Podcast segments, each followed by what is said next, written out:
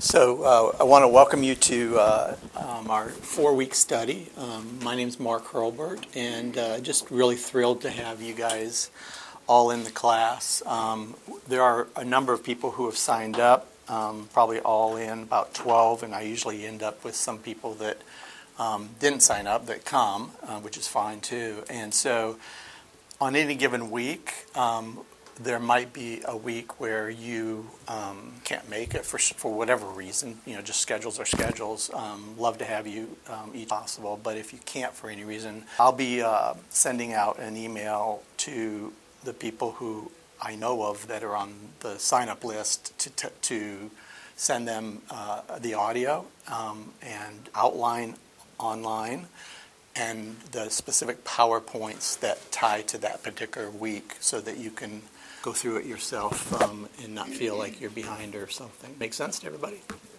Yeah? All right, let's uh, open our time in prayer. Father, thank you so much for um, just the opportunity to um, study your word. Um, Father, forgive us when we don't um, have it um, just uh, central in our thinking and central in our decision making and central in our hope.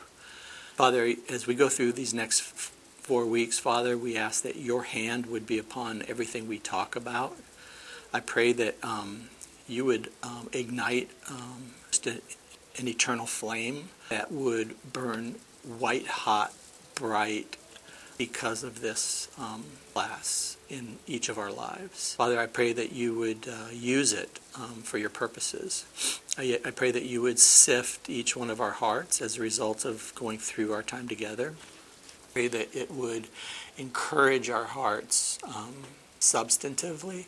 And Father, I pray that it would um, set, uh, set ablaze the impact we want to have through each one who is in this class. Father, may uh, your purposes realized as results receive the glory that is only due your name. His name.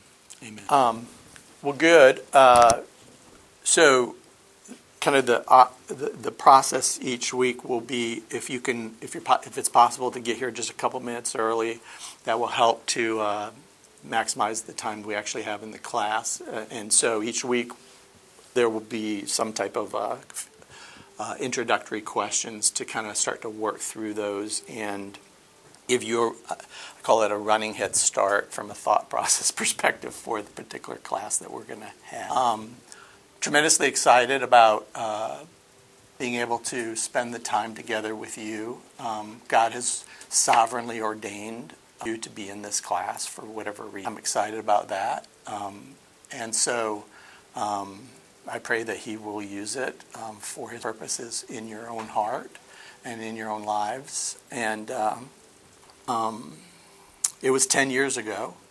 What's the, what's the date? For the last week, a week ago, it was it was 10, 10 years ago that I started this class, um, and it was uh, it, it, literally was um, one of most important classes uh, that I've taught. I always say that about almost every one of them, but it, it really was. Um, you know, we, we, we look at the scriptures and we ask the question, and I'm going to talk about that right now, um, as far as um, having heaven fall off our radar screens in the church. Why do you think that that is? First of all, do you think that that's true? Um, how many here have ever actually had a class or, or a s- sermon series on heaven? Uh, raise your hand. Okay. Okay. But not too often, right? Yeah, I was going to say, like, it's not too often. I it's hard for me to remember. I think health falls off the radar. Yeah, probably. Probably. Um, and so, why do you think that is?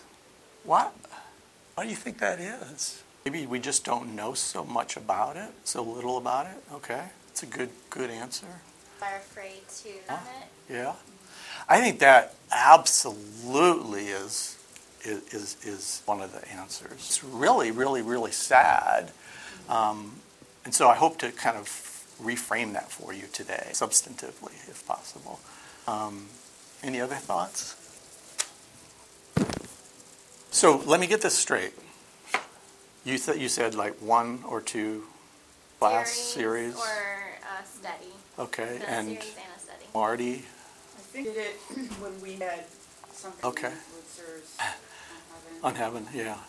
And it was- Which, which is interesting, you can't find that book anymore, right? Well, we probably gave it away. Yeah, yeah, yeah, yeah. Somebody knows one. Yeah. What's the name of that one? It's Do you know heaven. one I, I think it's just heaven. I think, heaven. yeah, I think so.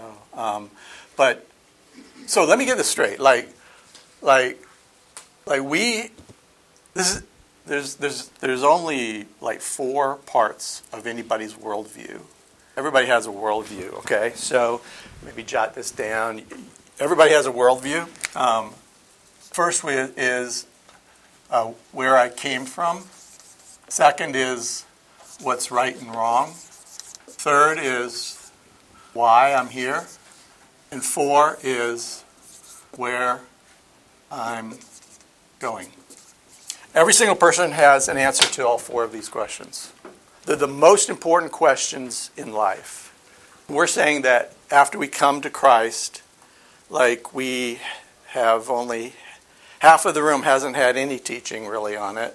Half of the room has had maybe a class or two on what I, I would think is kind of an important thing. Does that make sense? I mean, so what we end up talking a lot about is, well, yeah, yeah, we're going to heaven, going to heaven. Well, but what is heaven? So let me ask you that question. Like, what is heaven? Okay. Other believers. Where, it- what is it now? Okay, in this life. Right. Yeah. Okay. Life. Okay. Okay. Isn't that an interesting question? Like, like, like this is a fundamental question. Like, what is A heaven? new heaven and a new earth. Okay. Okay. is it now? Of Okay. Good. Okay. So, so let's answer this really clearly. It's where God is, chooses to be. So when I say that, obviously, I'm not, I'm not, I'm not taking into consideration His omnipresence. Okay. So, just want to make that clear. But it's where God has chosen to be and dwell.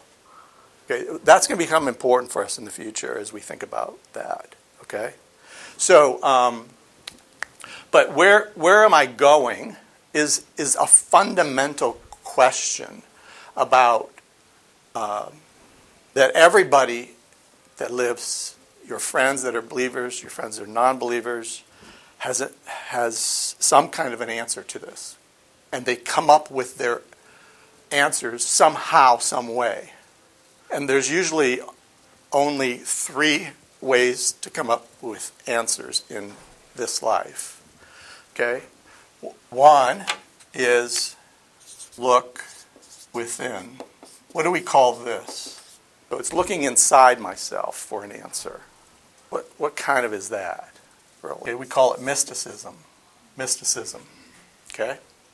But mysticism is looking within myself to try to find an answer. Everybody you talk to, you know what the great news is? You can open up a, a conversation with them about any one of these four things, and everybody's got everybody's got something that they believe about something here. And if they don't, they should. Right? Purpose is huge. Morality is huge. Where I came from is huge. Where I'm going is huge. Make sense? Okay? Second, what might be another way? What's another way to understand truth? Look outside, right? Myself. So I look at creation, I look at all the things that are outside of me, and just try to somehow put dots together and things together and come up with some logical answer that I think might hold weight or something. Does that make sense?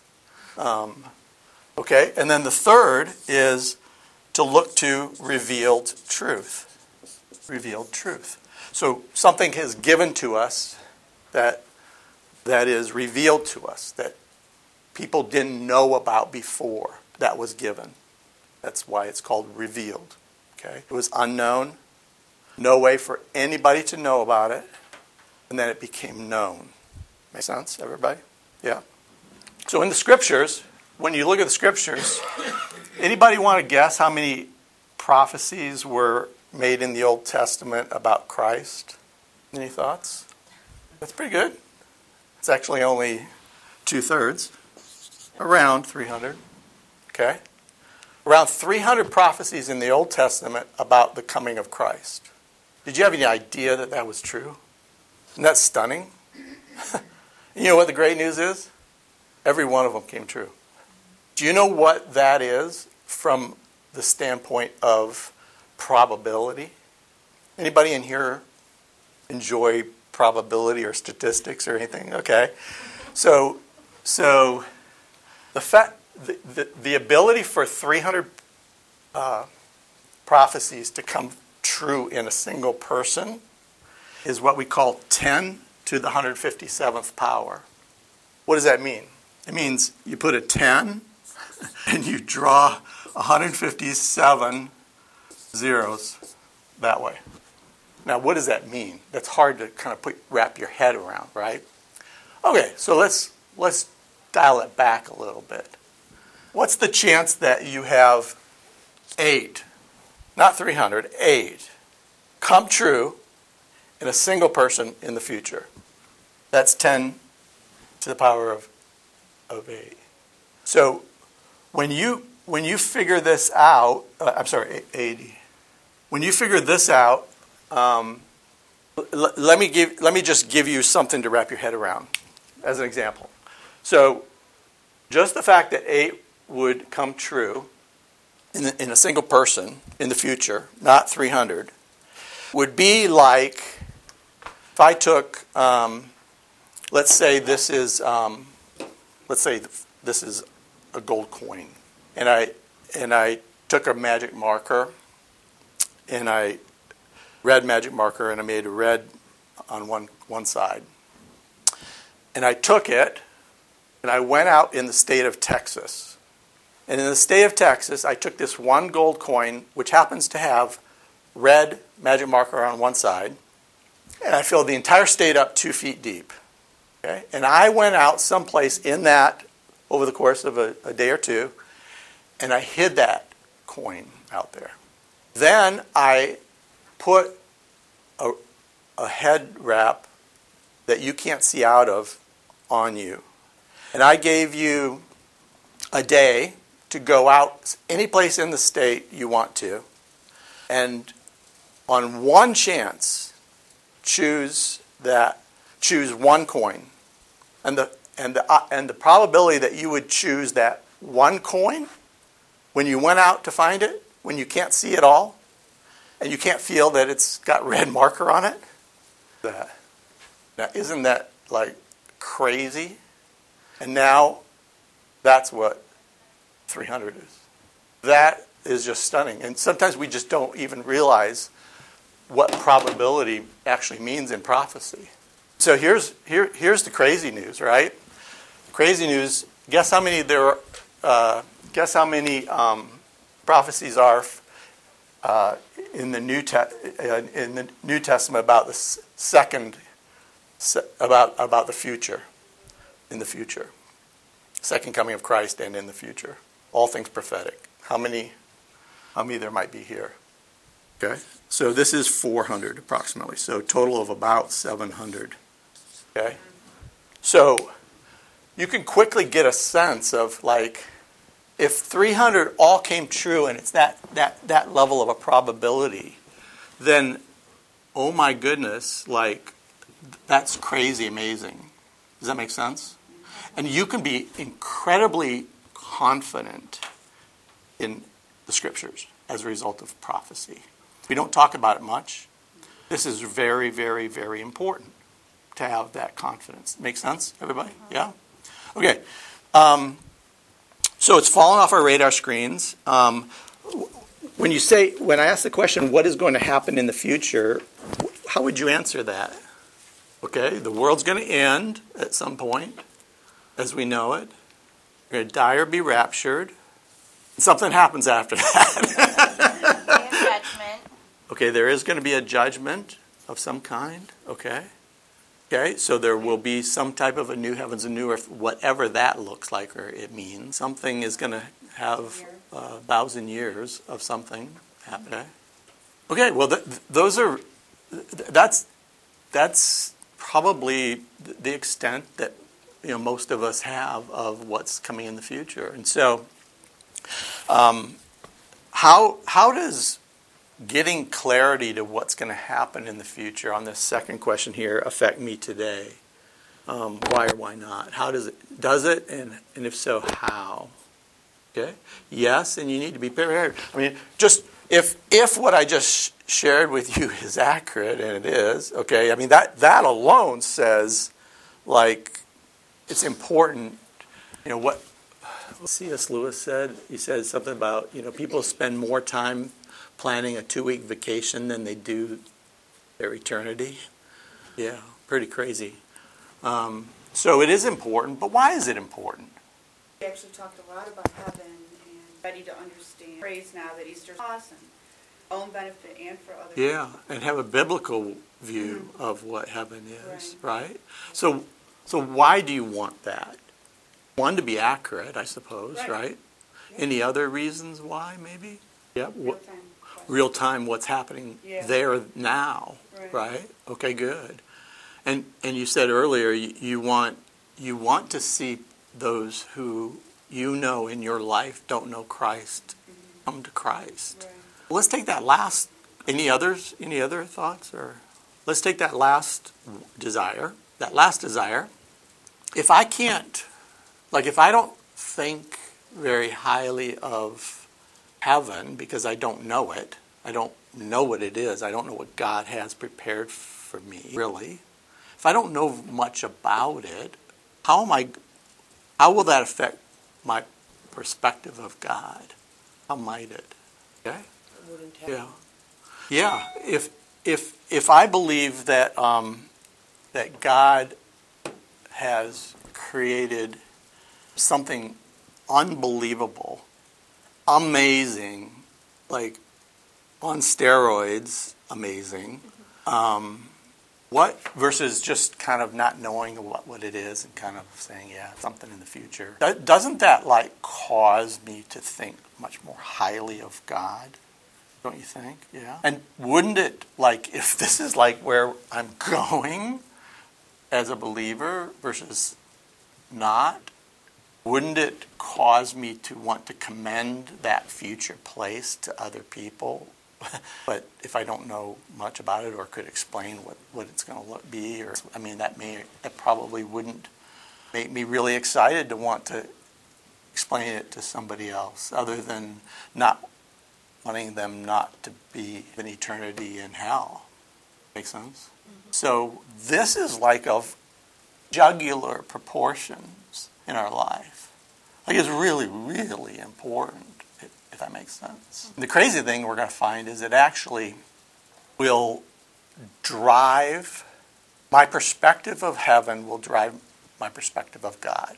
My perspective of God will drive my ability to want to please God. My ability to want to please God will drive how I make decisions in this life. Good. Um, all right. So John eight forty four. What does it say? Anybody got that verse? There is no truth in him. So what he, what Jesus is saying here, is that like there isn't, there literally is not one concept that comes out of Satan's mouth that you can rely on. Not like 99% true and percent false, therefore be careful of the 1%. He's saying 100% of the time, Satan speaks the opposite of God. 100% of the time. 100, 100%. 100% of the time, he speaks the opposite of God. He is a liar from the beginning, and everything that comes out of his mouth is lies. Nothing that he says can be considered true. Why is that? Because the standard here is 100% true. See, if the standard is kind of like it's 50%, you know, half there, half not, and therefore, you know, it's 75% good, so therefore I can probably wade into it. How many of you want to drink water with 25% poison in it? I mean, none of us would, right? So it's either the, the standard is very different in God's God's view. He's saying it's either truth or it's not truth. 1% poison, you got a problem. Satan is always something less than 100% true and accurate. Because I, I want to say that because, like, even the study we just did with Michael the, about the garden, right? I mean, he said some true things, but the poison was there. The poison caused Eve and Adam to not think rightly about God. C.S. Lewis said, or um, A.W. Tozer said, the most important thing in our lives is how we think about God. Most important thing in our lives is how we think about God. And I found that to literally be true because how I think about God will affect or infect everything that that I that, that, that I make decisions on. So, um, who He is and what He's done, who He is and what He's done. Okay, so lay that down. Satan always speaks something that's not true or a lie. Now let's flip to Revelation 13. Somebody will read 6 through 9. Anybody? He opened his mouth to utter blast those who dwell in heaven to make war, and authority was given it over. Through through nine through nine through nine. Six through nine. Yeah. Heaven, people and land, all who dwell on earth will worship life of the Lamb. Okay, so it says he opened his mouth. Who's the he here? Well, it's really the beast. It's the beast. And and you're right to say what you said because Satan is actually indwelling this quote unquote beast. It's a human being, okay, who will become what we call Antichrist. Okay? So he's speaking through him. So it is the lie, it's the very lies of, of Satan speaking through him. And he does what? He does three things. What's the first one? In verse uh, 16, 6. He opens his mouth to blaspheme what? God. Blaspheme his name. Okay? So he blasphemes his name. Blaspheming his name is actually blaspheming his person. So every time he opens his mouth, he blasphemes God, blasphemes his person, he blasphemes his character and his conduct. He did it in the garden, right? He said, Did God really say blah, blah, blah, right? Okay. And what's the next thing he, he blasphemes? Okay, his dwelling place or tabernacle some versions. Anybody have a, a different version? Yeah. So this is his. This is his. This is the place where he he. Where's the place? Heaven. Right. So this is interesting, isn't it? So the person of God, he, he blasphemes. He blasphemes the place where God is, which is interesting because He's doing a great job at keeping us from knowing what that looks like or is. Okay? And then what's the third thing he, he, he blasphemes? Yeah, those who live in, heaven, right? So he blasphemes the people of God. People of God. Blasphemes the people of God. And so these are the three things that Satan is trying is doing on a regular basis. Blaspheming God, blaspheming heaven, and blaspheming the people of God who live in heaven. And so that becomes really critical for us to understand um, how Satan works and why this issue has become so under the under the rug and not out in front, so to speak. Um, Okay, uh, what are you looking for to, forward to learning uh, about in, in our study of heaven? Let's maybe just go around the table here, and maybe you can share uh, just just share your name in case people might not know your name, and then what um, you're looking forward to study. Start. I'm Mary Okay, great. Okay, thank you. Anything else? Okay. My fatal study on it or whatever. Okay. Great, thank you, Marty. Marty, you already shared, you know. Yeah, so grandkids more- and, Not for my own benefit. yeah. Okay, Kristen Baker. Um, just like I had said before, I think I've done one studies. Um, I'm just great. Good, all right. Thank you, guys. Um, that, I hope that, that, that we'll meet those objectives specifically. Um, So um, I've broken our. Let's go to the second slide, second page, back side. Um, you'll see some fill in the blanks here too. Um, I'm going to go relatively quickly here because I want to jump to our timeline. But the um, the way I've broken up the uh, class, uh, first of all, I've called it "Learning to Long for Home and to Be Home Free." Um, one of the things we're going to talk a little bit about is is um, I don't crave too many things in my life that I don't know very much about. I, I don't crave them. Like, what do you crave? What do you crave? What do you love? Coffee in the morning. Love it. it's going to be Starbucks, I know, but. Chocolate. Coffee. Good, yeah. Um, tacos. So that's a great food, right? I don't know about you, but there, there's something inside my soul when I when I walk out into sunshine at 75 degrees and it, there's not a cloud in the sky and, and it's got these colors that are like just beautiful and this like stunning, you know, creation, God's creation. It's just like whoa. That just takes me back like amazing like. And so these little things that we just shared here are, are foretastes foretastes of heaven. Say like we're to have coffee starbucks in heaven. I didn't say starbucks but we'll come back to all these questions that you have and all of us have them okay? Um, and we'll deal with them.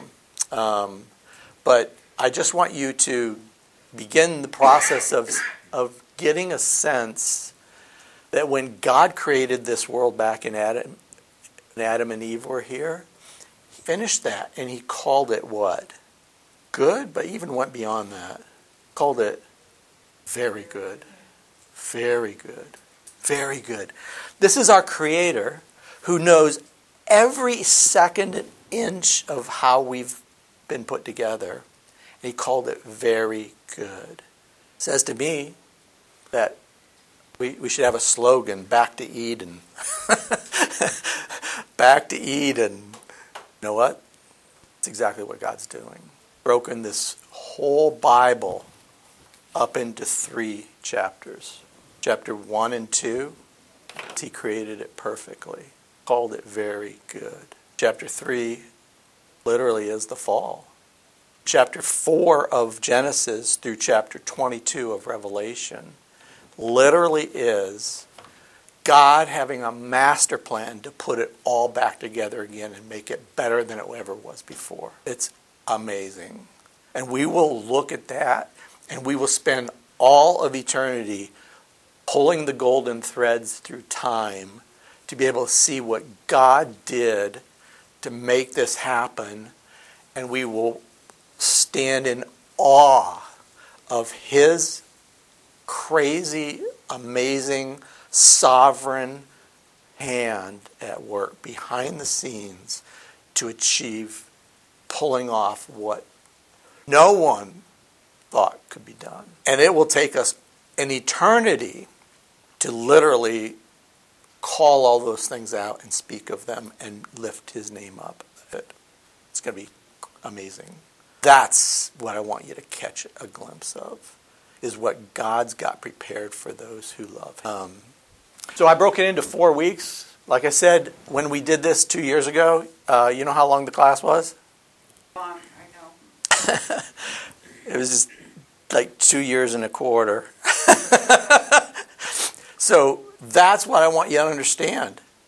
Back to your, your point earlier, you said, Kevin, is that I wonder if there's that much information in the scriptures to go through, you know, from the standpoint of about heaven? Well, there is. There absolutely is. We just don't know. Um, so I'm I, I'm here to do the impossible, which is to which is to cover two and a quarter years in four weeks. so we got to get started, okay? um, but uh, ne- next week's going to be about looking beyond what we can see. It's very hard to talk about heaven if you don't understand what what exists beyond what we can touch and feel. Okay? Just because we can't touch or feel something doesn't mean it doesn't exist. And that's going to be some of the challenge we have. Um, third week is going to be a biblical theology of heaven, and uh, fourth week is going to be about um, you know answering all your questions and um, leaving us with how do we think rightly about content that we've gone through and how should it affect our lives. Thanks to everybody. Okay, so let's get started. Um, I want to share with you one pilgrim's observations. Um, guess who the pilgrim is? No, uh, the pilgrim is me. So I want to share with you some symptoms here that I see. There's four of them. First of all, the joy of the Lord is not normally our strength. Joy of the Lord normally is not our strength. I think each of us can think about times in our lives where it has undergirded and been our strength, but we probably don't live our lives with it being our strength. Um, secondly, from my perspective, we hope in this world. Just kind of put it on the table. We hope in this world. We do not long for heaven. Um, do a temperature check, you know, insert the thermometer in your own soul. I don't know about you, I can't speak to you. I can only speak to myself. I find myself vacillating between this world and that world. I'm caught in the middle of this world and that world. Um, we do not think as highly of Christ as we ought to because we don't know what heaven, it, like I said earlier. Um, and this last one here, from a symptom perspective, the very goal of our lives is to do these two things. These are the two things to do in our lives. First of all, we don't exalt Christ in the conversations of our lives. So, as you meet with people, I mean, do you have a big goal when you talk with people? Is your big goal that when I leave their presence, I want to have said something that causes them to improve their estimation of God? Like that's that's one of my goals in life, if I can. I want to be able to say something, encourage them, do something, speak of something that would raise the water level of, of their estimation of who God is. And I'll tell you, when you get done with heaven, it'll put your heart on steroids because it is amazing. And so that's an encouragement, right? That's encouragement to me. It's encouragement if I can share that with others. Um, and then, secondly, um, uh, second goal here is to please God in the decisions of, of my life like I should. So, what's, what's amazing is that every decision in my life, um, I, have a, I have a beautiful opportunity to either please myself or please God. Like, this is a whole new way to think. Okay? Every decision in my life, I have this beautiful opportunity to either please God or please myself. So many times I, I choose to please myself. But He wants us to please Him. If I don't think that there's value in pleasing Him, meaning that He isn't going to see everything, remember everything, and reward everything, I won't care about pleasing Him. I'm only going to care about pleasing myself. Back to your point of, of judgment, you know, like there there are reasons behind me wanting to do what I want to do. Not have to do, but wanting to do those things. And I don't do them for the rewards. I want to do them because I want to please Him. That makes sense. Yeah. Um, some reasons. Um, we really don't know what heaven's going to be like. Therefore, we really don't know how awesome and great our God is. We don't know how awesome and great our God. So hopefully that will be part of what you get a chance to learn. All right, solution. We be, the solution to this uh, symptoms and reason and issues um, is to become engrossed with what the scriptures say about what heaven will be like. Become engrossed with what the scriptures say heaven will be like. Turn with me to Colossians chapter three. Colossians chapter three. Colossians chapter three. Uh, would somebody read verses uh, 1 through 4. Seek the th- life How many of you heard this this concept of being so heavenly minded that you're not any earthly good? It's a lie. the scripture seemed to teach is, and what was definitely true of the early church, find it literally inscribed in the catacombs, is that they were fixated on heaven. Fixated on heaven. According to this verse, he says, like, set your mind, if you've been raised up with Christ as a being a believer, what? Continually keep seeking the things above. What are the things above? It's the things where Christ is. It's the things of heaven. That's what he's saying, right? He says, set your mind on these things and not on the things that are on the earth. That is a lie. Those who are fixated on heaven actually have the framework of substance to make the right decisions in their life to please God on this earth. And therefore will honor God here. Does that make sense? Huge. So, um, become engrossed with what the scriptures say heaven will be like. The results in our lives um, become enamored with who God is. I started uh, in 2000. I had been, um, I won't tell you how old I was in 2000, um, but it, it, was in the 40 somethings. Um, and uh, on my birthday in 2000, uh, 10, 10 4 2000, I had one of those moments. Uh, I, I was born and raised in Nigeria. My parents were missionaries, and I have been a believer most of my life. And um, I had one of those moments that day that you can anchor back to. Um, my anchor to go back to that day was um, to ask myself a tough question, which was scale of 1 to 10, 10 being high, where would I place myself as being a worshiper of God? It's a tough question. I spent my whole life being a believer, thought I was a worshiper of God, but and I was, but how mature was I in that most important space? And I had to grade myself after all that time, transparency and honesty, about a three to a four. And that set out set me out on a course that was to change my life.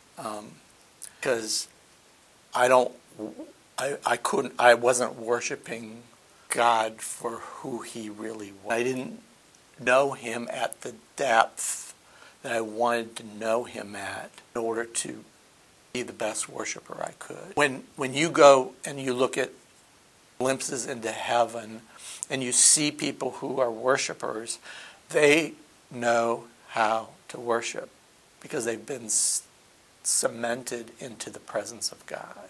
Angels, holy angels, know how to worship. I felt like I, if I was honest and truthful, I was not a worshiper. So it set me on a course for years, number of years, to be able to learn the most I could about worship, learn the most I could about God, whole journey. This study ended up becoming one of those pivotal points in that process too.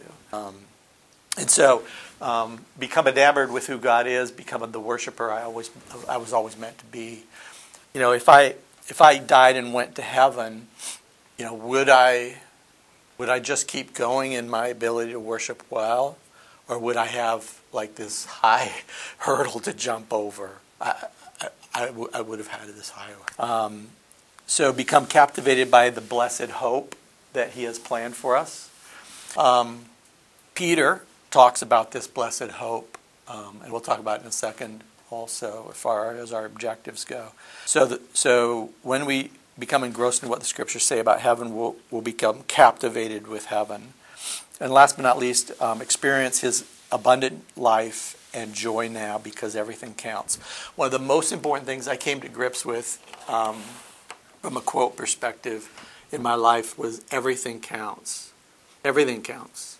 Like everything counts. My decisions in my heart, day in and day out, when I when I choose to please God in the moment, like that actually counts for eternity.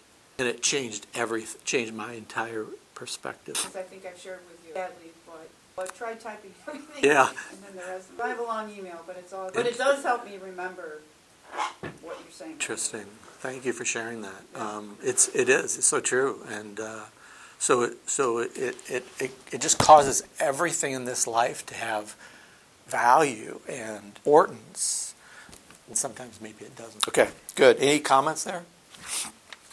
Okay. Uh, this is a book by. After I got started on this study, I found this book, and it's a great book. I encourage you to to uh, get it and read it if you're able to. Um, it'll take you a little bit deeper. Randy Alcorn's a great author. Um, uh, Stu Weber says, other than the Bible itself, this may be, well be the single most life changing book you'll ever read. Um, Rick Warren said, this is the best book on heaven I've ever read. Um, this is a study guide that goes with this. Uh, this is, interestingly enough, back to your point for kids, there, this is a great uh, uh, uh, small uh, book for, f- to go through with kids. Um, this one here, you, you've all heard of like the th- 40 days of purpose and 30 days of this, right? Um, this is this is a great one here, which is 50 days of heaven. Um, and then this one here is um, biblical answers to common questions. Uh, we're going to get into the questions, um, and and they never stop. But this is a great book that just like pulls out of here all the questions and puts them in one place and deals with them there in that book. But Randy said this. He said, "Thank you, Lord. Every joy heaven offers is a derivative of you, of you, who is joy itself. Heaven will be a thrilling adventure because you are a thrilling person. That's what I want you to catch. That's what I want you to, to, to get out of our class. Thanks for being the source of all great adventures, including those awaiting us in the news." Um, so, in in leading up to an overview and a timeline, what I want to give you is a few things here. So you can follow along with me here. Some say the Bible speaks little of heaven. I've shared with you. I don't think that's true. okay, explicit. Uh, tell you what. Uh, let's just go around the room. Does everybody feel comfortable reading? If you don't, that's okay. Uh, if you do, just go ahead and read. Take a bullet and read it if you would. And let's start here and go around this way if you would. Um, want to read? you want me to yep, the on? second one. Yep. Explicitly and implicitly, the Bible is a book all about the future. Okay. Marty, The cast of actors is being. let's just let's just pause there for a second. I mean, I could literally take you to Ezekiel 38 and 39 and show you the countries that are involved in what we call Gog and Magog. Syria? and they they they're all around Syria. It's it's literally, I will pull Russia down. I will bring some all these pieces, and I could show you the, the picture of it. Okay, and you'd go, oh my goodness. Do you know What's the reference? uh, Ezekiel 38 and 39? And do you know that never in the history of the world has there ever been an alliance or even a relationship between Russia and Syria and Turkey? This has to be in, in place for that war to happen. Stunning. Next one. Uh, Edge has kindled underneath the light, cataclysmic conflict between. Coalesce, I'm sorry. Yeah, big word. Culminate. Thank you. Sorry. In eternity. Okay. Keep going. You want to keep going? Go ahead. Sorry, I'm turning the page. Sorry. What we believe and understand about heaven will declare or distort who we Okay. Yes, good. So let me hit a few learning objectives uh, here as we get started into our time. Um, first is that it, um, this is for the for the course itself is that it may teach you how to know your end and how transient you are. That it may teach you how to know your end and how transient you are. So many times we we we feel like you know we can't see the outside boundaries of our lives, and therefore we think you know we're permanent and whatever, and yet we this world is transient. It's very here today, gone tomorrow. So what what lies outside those borders? Um, second is that you personally comprehend, appreciate, and intensely long for and recommend to others the place that's prepared for us. Place that's prepared for us. Intensely long for and recommend to others Um, you don't have to turn to it, but John 14, verses 1 through 3, um, uh, says, Jesus says, says this. He says, um, Let not your heart be troubled. Believe in God, believe also in me. In my Father's house are many dwelling places. If it not, were not so, I would have told you. I go to prepare a place for you. And if I go I pre- and prepare a place for you, I will come again and receive you to myself, that where I am, there you may be also. Great. Uh, the third one here is to gain perspective. To gain perspective um, and to be able to make wise decisions in your life today so that it may go well for you perpetually. Gain perspective. I find that when I make decisions and I don't have context, I make stupid decisions. I make decisions that are for the here and now, not for what matters most. So, under, having context, which is this multidimensional pers- way of looking at any given situation, definitely with a spiritual dimension tied into it, really matters. Life. Um, fourth one I want to just hit on really quick is that to purify ourselves to become more like Christ. Turn to 1 John. Turn to 1 John chapter th- 3. 1 John is just before Hebrews, uh, just before Revela- the Revelation, for 2nd 3rd John. Um, 1 John chapter uh, 3, verses 2 and 3. Would somebody um, like to read that?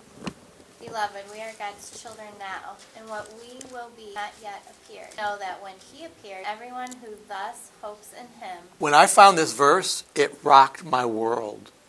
Why? Because this is the this is the linchpin verse in my mind that connects the there and then with the here and now.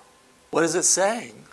It says that when we first of all we have no idea of what, what's yet to come, and and it's going to be amazing because we are beloved and we are children of God and we're going to be like Christ.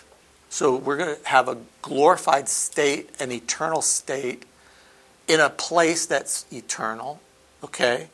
And he says, everyone who has gone about trying to put their arms around this truth, he says in verse 3, um, fixes their hope on Christ and purifies themselves just as he is pure.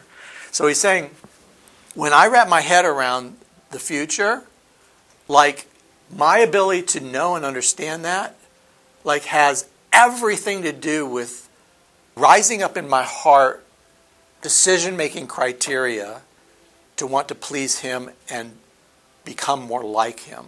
Does that make sense? Mm-hmm. Oh my goodness, like when I found this verse, these two verses, it was it was so huge because everybody had told me like that there is not connected to this here. And i heard that my whole life. And it was like for the first time i could go na na na na seriously i could go like you don't get it. No way. It is connected. Everything does count. Um, huge. Um, Next is that it strengthens the hope that lies within you. First Peter, I, when I taught First and Second Peter, um, th- this First Peter is just pregnant with our living hope. It is like, you know, uh, what is it? Um, uh, his name's Merkel, uh, Francis Merkel. Um, he was in the he was in the um, German uh, Frankl. Um, anyway, he was he was in the German concentration camps and and came out. He he wrote a book. He said the only thing that kept people alive in concentration camps, German German concentration camp, hope, hope, hope matters to the soul. If I don't have hope, I I I won't want to live, and I can't go too long without hope. But if I have hope, I can go through almost anything there is. And our living hope is what we're talking about here. It is number four there. It's where I'm going. That is our living hope. Um, your passion for the lost grows exponentially. And last but not least, that you are forever transformed by this study so that your personal role in God's master plan grows to become conscientiously intentional and altered now and for eternity. Let me give you some insight. Like, if if I am not intentional in my life, nothing I do will count for eternity. Say it again. If I am not intentional in my life, nothing I do will count for eternity. Why can I say that so strongly? Because my life, not in Christ, is wired to serve myself. It's wired to please myself. That's it. So for me to go outside of my desire to want to please myself and somehow want to please God, that's an act of my will that I have to act on. And that's intentional in nature. Does that make sense to everybody? So for us to please God, here, here, here's the so what. For us to please God, we have to make a, a decision. And how do we make decisions, good decisions? We have to have a biblical framework. We have to know how to make good decisions, and that comes from having um, uh, our ability to be understand ourselves in a in a larger context, in a bigger plan that is God's plan for mankind. It's God's plan for eternity. It's God's plan for what He's pulling off. It's His kingdom, not my kingdom. Make sense to everybody? All right. All right, let's uh, flip to the next slide here, and we're going to spend a couple minutes here talking this through. Um, I'm going to go relatively quickly. Um, this is um, uh, things which shall take place. Here we are, right here, uh, this church age. Pentecost. What was Pentecost? What happened at Pentecost? His Holy Spirit gave His Holy Spirit. It was the beginning of the church. Okay? And so, this church age, which is about 2,000 years, um, uh, is from Pentecost to a time yet to be known in the future. Um, there are differing perspectives, but I'm, I, I want to be very clear that I believe personally that, that, the, that the scriptures teach that there is a, a point in time called a rapture that is very different than the return of Christ. There are 13 passages in the scriptures that explain these two, and they're very different, completely different. So there has to be something completely different. And so the end of the church age will occur at what we call the rapture. The rapture, if you've never heard of that before, is when Christ comes from heaven and he takes or snatches away those who are believers and takes them to be with him. It's, it's the John passage we read. He says, I, he says, I go to prepare a place, and if I go, I will what? I will come back and I will take you with me, that where I am, which is different than where you are, you also will be. Make sense? Yeah? Okay? So there's this thing called the rapture, and there's this thing called the return. And in between these two, the, what we do is we refer to both of those as the second coming of Christ. Okay? Now, if we were to double click into this time period, that's the next slide. So flip to the next slide. We're not going to get through all this, but I'm going to paint the picture for you, and you can go on your own quest with the.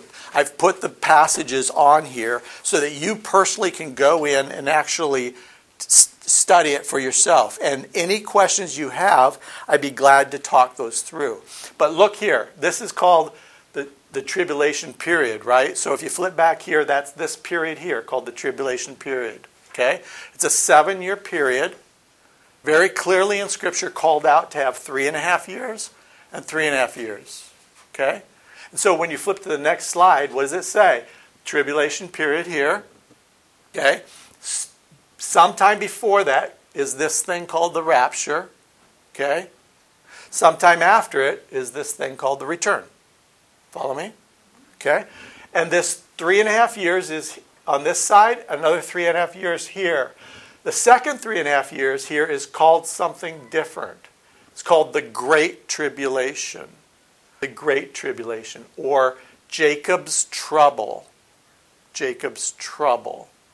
Now, if you were to look up these scriptures, you would find um, that both Daniel and Matthew call it this. They call it the Great Tribulation. Okay? Now, in the first, uh, maybe with your pen, if you want up here, up above, just write this out. I'm going to talk about the chapters in Revelation for you, okay? I'm going to I'm going to connect the dots for you, okay? Revelation chapter 1 would be before this starts, okay? Revelation chapter um, 2 and 3 are this, th- this right here, church age, okay? 2 and 3. Uh, Revelation 4 and 5 is before this starts, right in here. Revelation 4 and 5. Okay? Revelation 6 through 19. Here, you see it here? 6 through 19. Over here, from here over, over to here, this is Revelation 20. And this here is Revelation 21 and 22. So Revelation 20 here, Revelation 21 and 22 here. Okay? Got, everybody got it so far? Mm-hmm. Okay? Now we'll flip back to here. In the first half of, so first of all, what is the tribulation period? This is like of utmost importance to get. When, when this happens here, this is the church age. Who, what is the church age about? What's it for? Of who? Of who, primarily? Non believers, for sure. Yeah. So the church, the church, Jesus came and he, and he came to his people, the Jews. And he, they didn't believe him, remember? They put him on a cross, right? So at the very end, of, just before he, he, was, ca- he was captured, he, he, was in, he was in the temple and he turned his back on them and he said, What? Because you haven't believed, okay, I'm going away. And from that moment on, we have Christ bringing Paul, Paul to become a believer. And who was Paul's primary focus on? Gentiles, non Jews. And so the primary purpose of the church age is to reach the world for Christ, the non Jewish world for Christ. That's the primary. Not that some Jews won't come to Christ, but the vast majority of them won't. He says in, in, in Romans chapter 9, he says, like he's literally put, put blinders on Jewish people for the most part to coming to Christ. Some do in his grace, but the vast majority of the purpose of God and the plan of God is that the church age is, is primarily towards Gentiles. Okay, got it? Now, Gentiles who are believers are taken out of this world. What is the purpose then of the tribulation period? Two things, bottom left. Refine and purify his people, the Jews. And so, what you're going to find is the purpose of this time is that by the end of this time, by the end of this time, right here, all Jews yet still alive on planet Earth will come to Christ. All Jews will come with Christ at that end. That's in, in Romans chapter 9. Okay? And so the second is to demonstrate his wrath on, on the world. So remember when Pot- Potiphar in Egypt had all those, uh, um, all the things happen, you know, uh, be, before he would let the people go, all the all the situations that God caused. What was he doing by bringing those? Pot, to, not, not pot was it Potiphar? Yeah, not Potiphar, but uh, Pharaoh. The, the, what was he doing to Pharaoh? He was showing his wrath, but he was also in by doing that he was bringing him decisions. Make a decision. Make a decision. You can repent. You can repent. Never will. Never will. And he was taking through ten or however many plagues. Plagues. Um, he, he was solidifying Pharaoh's choice of his heart. His heart was hardened, and the scriptures let, actually vacillate between, like, okay, did Pharaoh harden his heart, or did God harden his heart? You know what the answer is? Both. God brought the plague gave Pharaoh a chance to harden his heart. He said no. God brought another one. He said no. Could he have said yes? Probably. And that just kept going. But But by the end of the 10 plagues, Pharaoh's heart and the condition of his soul was solidified for eternity. Does that make sense? And so God is in the process of doing that also through this time period. He's, there will be nobody by the time this is over who will say, Yeah, but God. yeah, but. There'll be no yeah, buts in heaven in, in the judgment day. Okay? And so um, this whole time frame, this first half here is, is broken into the rise of this world kingdom and, and this interesting individual called Antichrist.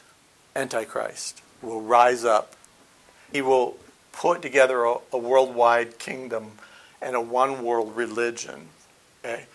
And the scriptures talk about what we call the four horsemen of the apocalypse. You've heard that terminology.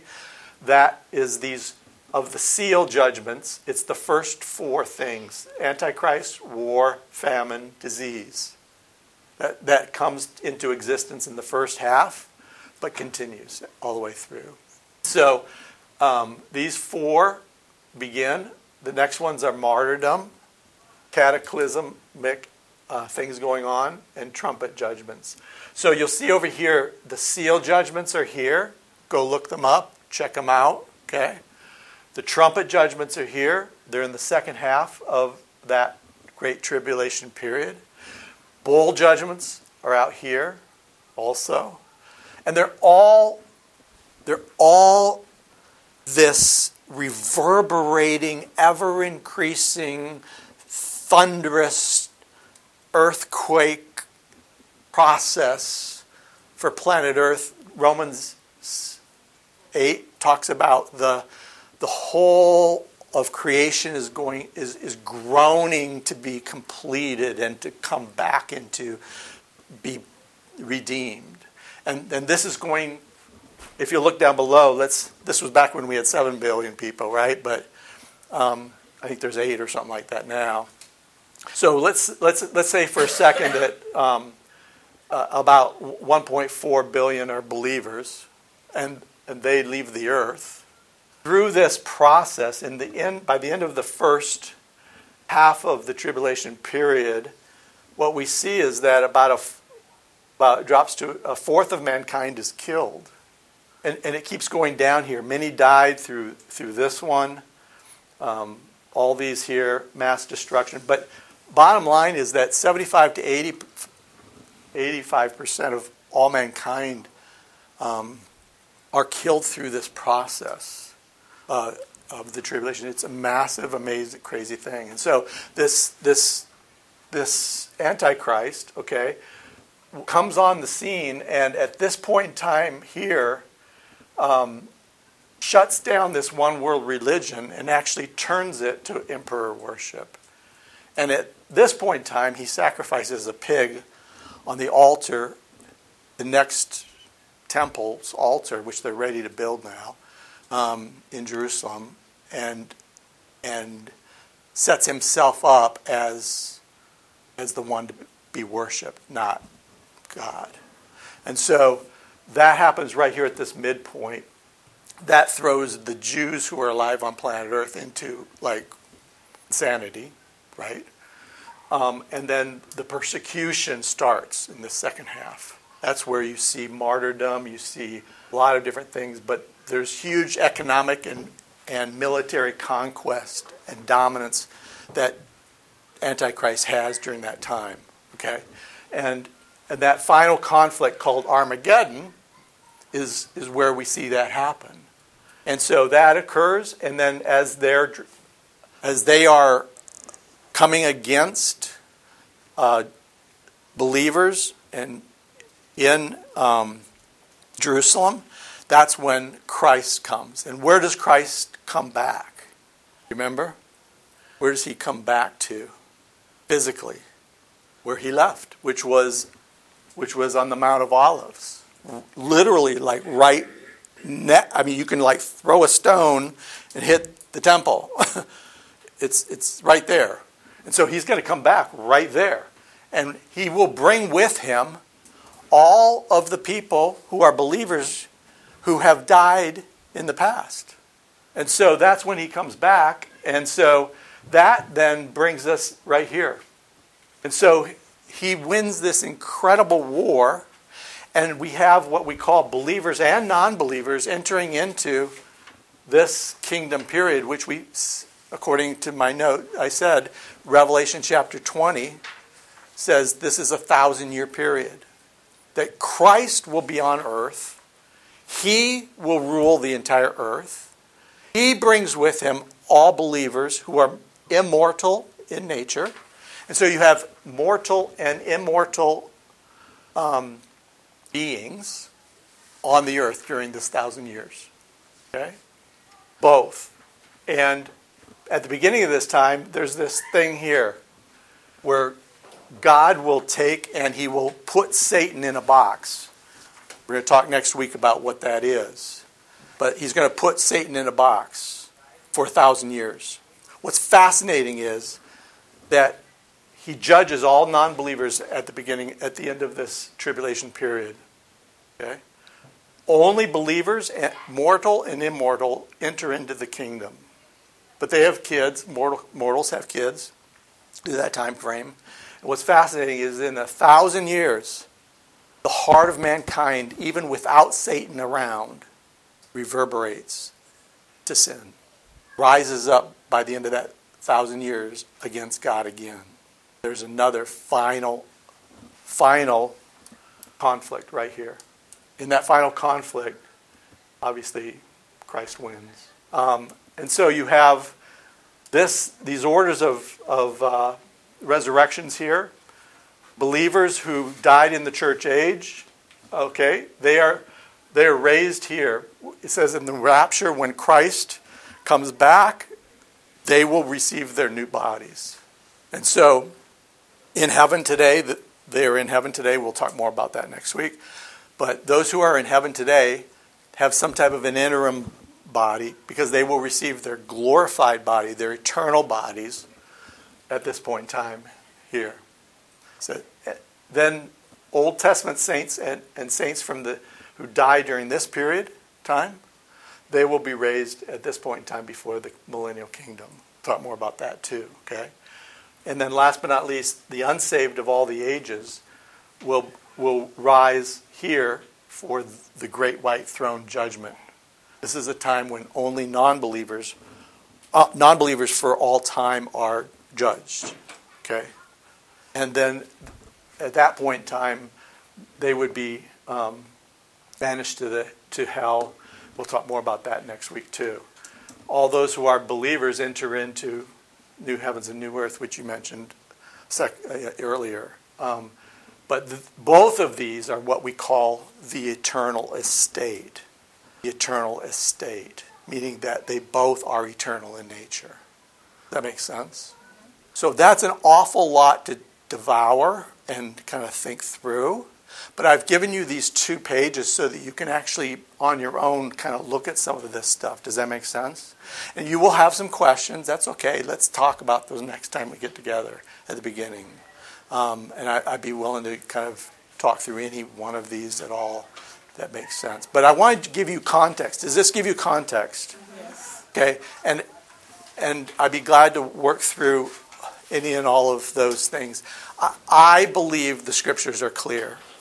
I believe that other people who have differing perspectives, it's okay as long as um, you know they can support it with scripture. But I do believe the scriptures are clear. Personally, um, I think they're knowable. So I believe you can you can know these things. You know, if this changed to here and this did that and this and that, okay, let's talk through. You know, it's not like as though it's it's uh, you know You can it's still be a believer. exactly exactly that's what I want to be really clear about in our, as we close because um, the key issue here is that um, is that God is going to achieve a great victory and He's going to accomplish chapter three scriptures that we broke it up to be and that's where we're going forward with is to really understand that top yellow portion there next week and then three weeks. Does that make sense to everybody? Marty, would you close in prayer? Sure. Lord, thank you for this information sometime. and Desire Thank you. All right, have a great week, and like I said, go look at these on your own, and then the beginning of our time next week, we'll answer any of your questions about what we've talked about so far there. Thank you. Thank you.